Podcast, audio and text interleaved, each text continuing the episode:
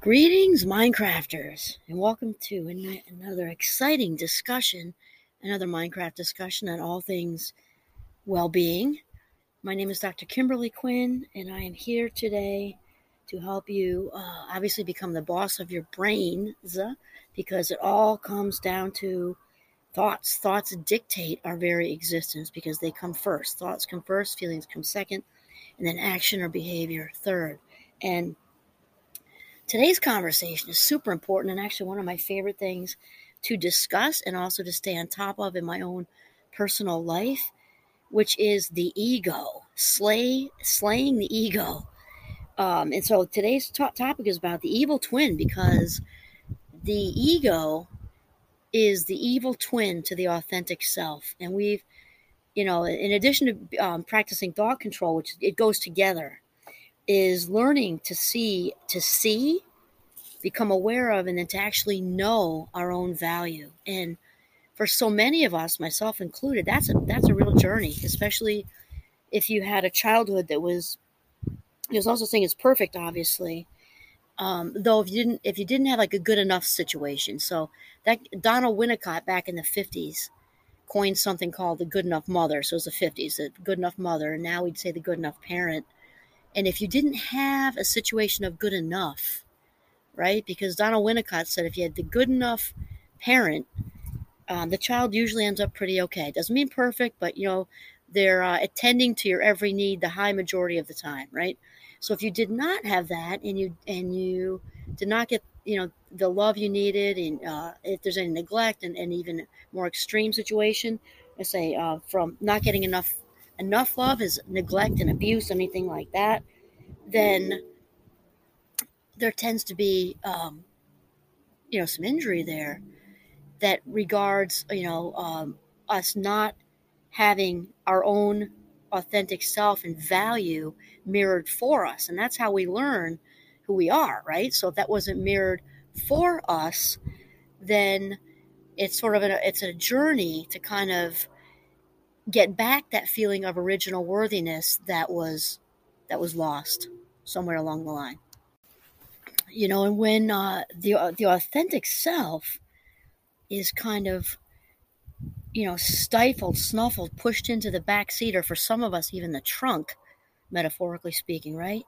The ego is more than happy to step up um you know and to get the, and to seek out and look for all those all the feel good kind of emotions that we need as human beings only it's, in a way that's that's not authentic. And so you know these these needs for external approval and and and all the and kudos. And certainly and this obviously leads to all behaviors codependent. So the, you know rescuing and people pleasing those are behaviors that are driven by high octane ego high octane ego and very, very codependent, actually, is what those behaviors are. And so, you know, the because the ego feeds on this more temporary fix of the external kudos and all of that, um, you know, to get this sort of immediate feel good fix versus the long term authentic value, which is what we're we're striving for it becomes very easy to get wrapped up in that and to feed it because we naturally want you know to feel good. So that sort of can drive us to turn into human doings rather than human beings for sure because we're you know we're chasing down you know being that person baking brownies for every single pto meeting and and and not we're not saying don't be a good person be a good person. It comes down to uh, mindless giving versus mindful giving, mindful giving, which we've talked about. One is draining, and one is life giving. And typically, the people pleasing and rescuing not only leads to exhaustion, maybe chronic fatigue, but often resentment because people don't appreciate doormats. They just they they don't. You know, you put out a doormat energy, people don't respect doormats, and doormats don't respect themselves and that's all ego driven so they keep looking to eh, they're looking to fill this soul hole like a soul h-o-l-e hole and we're trying to fill it with stuff that isn't going to last long there's an immediate fix kind of like when we drink we drink because it feels good obviously And yet, whatever it is we're trying to mask with that, if, if that's the reason, it you know, you wake up the next day with a hangover and the same problem. We also try to f- fill these soul holes with, you know, shopping, sex, whatever, and the relationship junkies out there, the codependents, and and I'm I'm saying that just to to not to not to poke fun, but to normalize because codependent behavior is so common, and it's because injury is common, and then the ego slides over into into the driver's seat. The authentic self is in the passenger side, back seat, or trunk, and then this doesn't go anywhere good. It just escalates like a snowball running downhill because the ego is is fed with all these quick fixes. Again, the external approval seeking, you know, drinking, other drugs, sex, whatever, whatever, whatever. And the ego is also um, very responsive and or not responsive, reactive, very, very reactive to to fear and also um, intimidation. And so I want to give a shout out to Sarah Ban Breathnach, um, first author, author of Simple Abundance. I didn't, and I, I'm because I just read a little blurb in here. Though I've been on top of this ego stuff for a, a, a long time, and in in you know, sort of the effort to for this is for years and years and years and years because I, I sort of realized early on, you know, the whole seeking out value thing, you know, my backstory with my parents and growing up in a very turbulent, addiction ridden and shame ridden household. I kind of got on this path early. I think when I wasn't even realizing I was, honestly. And so I became aware of seeking out external approval very early on. And as you know, Dr. Dave was really good with helping me, you know, figure out why was I why was I into being a human doing versus a human being. Uh, but uh, Sarah's book, this a simple abundance, is a book I think I had in my 30s. I remember the kids were, were little, um, and it wow, it's a daily like a. It's not really meditation; it's just daily lifts. I don't know. It's really really good, and so uh, I want to give her a shout out because she has a little blurb in here and she says, The enemy within us. She starts out by quoting Pogo, who's Walt Kelly. We have met the enemy, and he is us. So, any of the self sabotagers out there, you're to hopefully get something out of this too. And she says, uh, Sarah says, It's hard to accept that you can be your own worst enemy. In fact, this realization is so painful that we go to great lengths to prove, prove otherwise. It's always fate, circumstances, or lousy luck that messes up our best laid plans. This, of course, is somebody who's not aware yet that um, their ego's in the driver's seat. And then she says, when all you encounter is disappointment after disappointment. Oh, King, there, be quiet. That's our goal. He's making a lot of racket. Uh, sorry, let's start over. When all you encounter is disappointment after disappointment as you pursue your dreams, it's natural to start feeling sorry for yourself. But if you constantly think the chips are stacked against you or that the cards are marked, pray today for the courage to check out the dealer at your game of chance. That's awesome. Does she seem a bit familiar? She should because she's your own your own sorry, your authentic self's evil twin, the ego.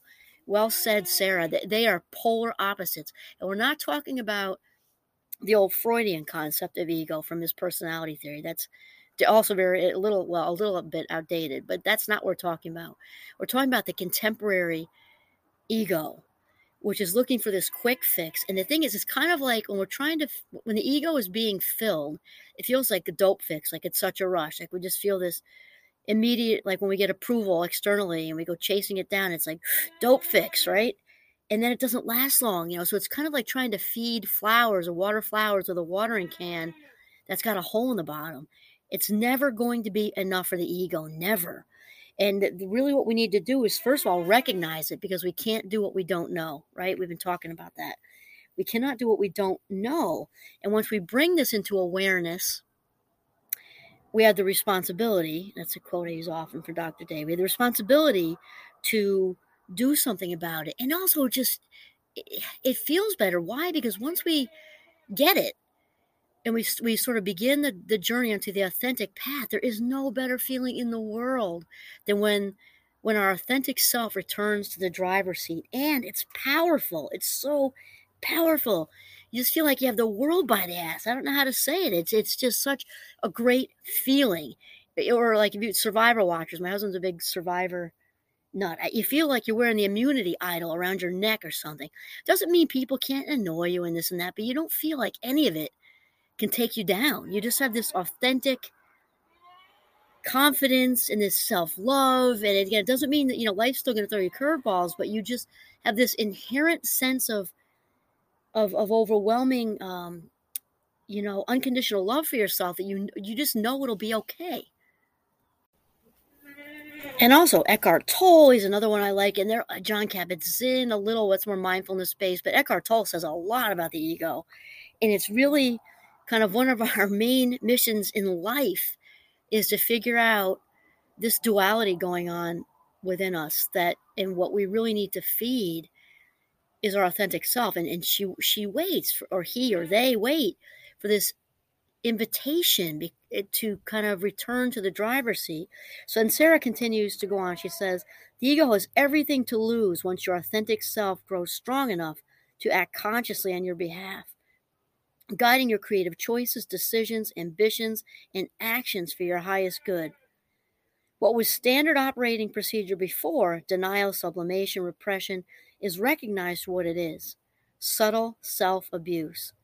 When you become authentic, you become greater than you ever thought you could be, and this greatness allows you to heal yourself, your family, and your world.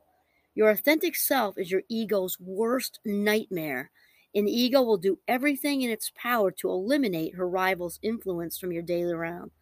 The way the ego goes about this is to bring out the heavy guns, fear and intimidation.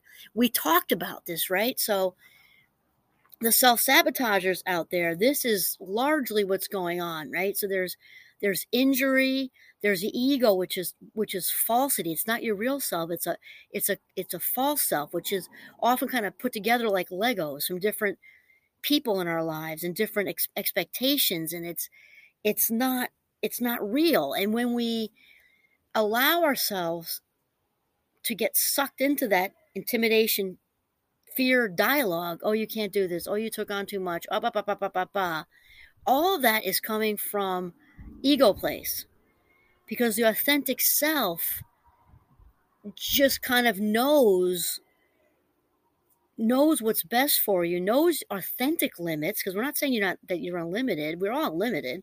But your authentic self knows the difference. Your authentic self is able to set compassionate boundaries. It's just a different deal. So uh, Sarah continues to say that fear has derailed more dreams than we can ever know. Physical distress, a racing heart, pounding head, nervous stomach is the first assault when we edge the perimeter of our comfort zone. It's a natural, primordial instinct, a remnant of the fight or flight syndrome.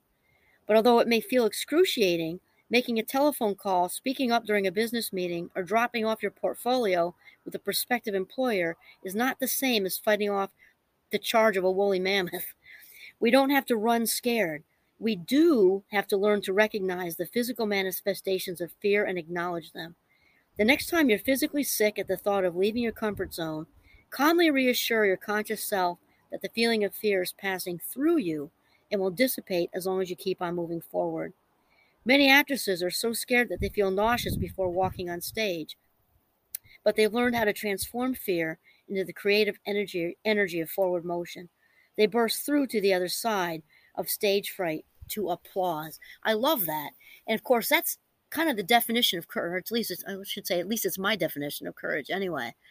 Because courage isn't about the absence of fear, right? Fear doesn't go away.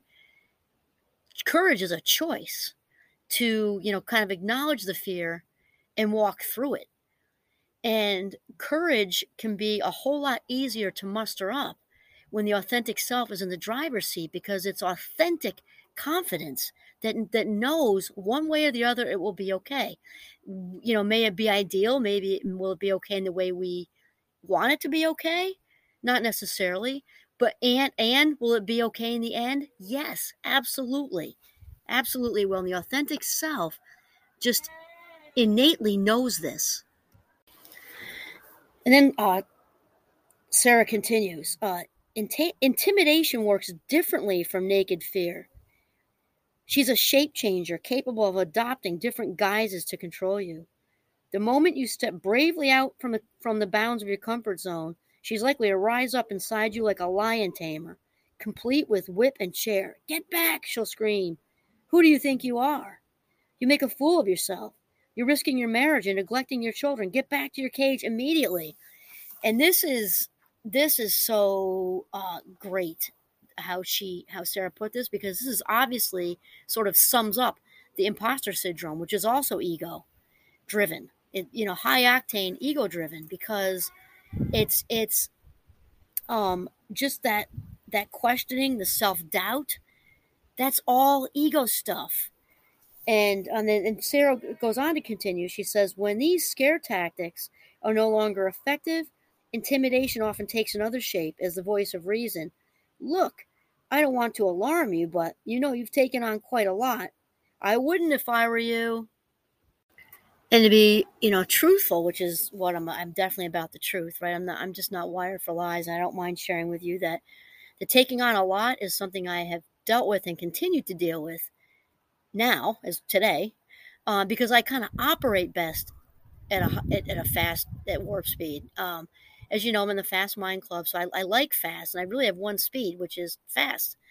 And that said, I've had to work at, you know, sort of a, a dynamic going on that's not related to my fast mind, which is my growing up, right? And in and not knowing my own value for a very long time, and feeling that I needed to do things for people to feel like a good person because I felt that way for a really long time and I wasn't even getting it. You know, you just sign up for stuff, you sign up sign up for too much, you stay up later than you want to or need to because you're listening to somebody who maybe somebody who's not your best friend somebody i'm like you know if, if it were an onion with with layers they're like seven layers out and it's it's just not the same and i've really had you know uh, as far as using my own life minutes wisely spending them as if they were cash in that way took me a, a while a long time because and that also when somebody does not know their value it makes it very easy to be taken advantage of, especially by those uh, with narcissistic behavior out there because they kind of smell out the empaths and they smell out those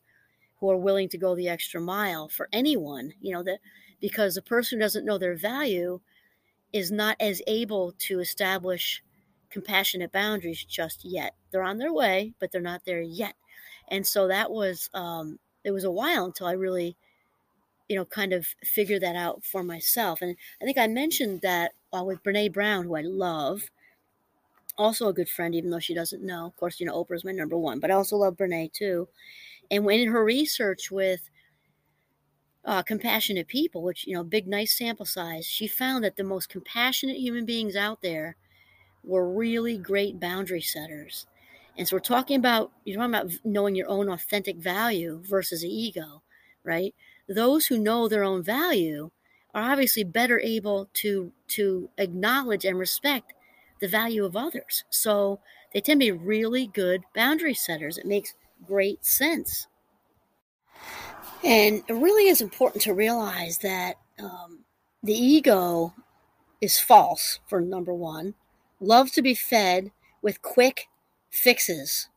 Again, responsive to fear and intimidation, very, very um, wanting to seeking out all things external. The approval the kudos the acknowledgement the appreciation. People say oh i'm not feeling appreciated. You got to say your feelings. We're not saying that. It's also really good to look at that because maybe you're not being appreciated so we're not saying that isn't true but may, why is it that you're trying so hard to be appreciated yeah that kind of is what we're looking at you're doing this behavior, that behavior, that behavior, cooking 4,000 brownies for the PTO and no one acknowledges you. Driving, you know, 50 kids to the baseball game because their parents couldn't do it and they just know you would because you put it out there. So, yeah, we're not saying don't be a good person. We're saying looking at the pattern of behavior. It's important to be a good person. It's not healthy to be a doormat. There's a huge difference. One is life giving, one is life taking and draining. And, and, the latter there is super high octane ego driving that bus for sure. And then uh, Sarah continues. She, says the worst thing about intimidation is that she shows all our buttons and just. Or sorry, she knows all of our buttons and just when to push them. But if she doesn't succeed with scare tactics, she'll kill you. She'll kill your dreams with kindness. She's your best friend. She'll enable you to dig your own creative grave by handing you a shovel. She's the only one who knows how tired you really are, so she'll encourage you to, to take a nap instead of writing prospective letters. She understands that you just don't have much time for relaxation, so what's the harm of catching a soap opera in the early afternoon instead of working on your resume before the kids get home from school? Relax, she tells you. You've got plenty of time. If it doesn't get taken care of today, there's always tomorrow. Uh, and Sarah continues If none of the above works because you're now older, wiser, and more experienced, she'll begin a whispering campaign, sounding very similar to your intuitive voice. How will you know the difference? If the suggestion you hear doesn't bring you a sense of peace, oh, hear that, please. If it is not, it is it is not the voice of your authentic self. Let me just say that one again. If the suggestion you hear doesn't bring you a sense of peace, it is not the voice of your authentic self. It's the ego in one of her many disguises. Tell her to shut up. Then turn on some beautiful music that uplifts, inspires, and drowns her out. I cannot say enough about this. And just like we've said with other things, right? What we practice, we inevitably get good at, whether it's the violin, skiing, learning Swahili, whatever. And if somebody's currently lost in ego land, and it's easy to do because it, the e- ego is seductive. The ego is very, very seductive. And once we start feeding it, it kind of can take on a life of its own. And so if you just kind of hearing a whisper of that this that's really good because it means your authentic self may be buried in the back seat of the trunk but she he or they are always there. They're just waiting to be invi- invited back in um, to the front seat in the driver's seat.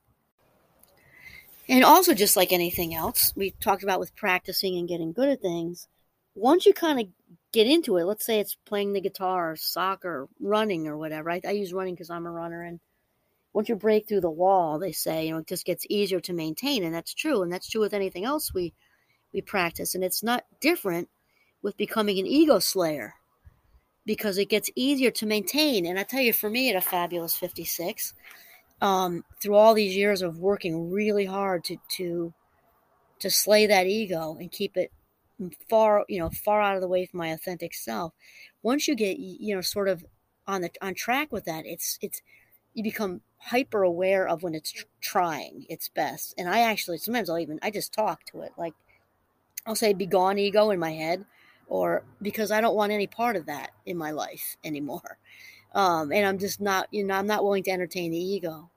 And so i but it tries it tries constantly. And every once in a while it'll slip under my radar but not very often um, because I don't like how it feels. And when, when I've caved caved into it, it doesn't go well. I'm kind of kicking myself to the curb because it's that temporary thing. So when you get used, when you get gonna get get on the track with this, it gets it, you just become so you're able to see it with clarity and stifle it that much faster as you practice and and and you know practice your ego slaying as you advance along the authentic path, the journey to authenticity.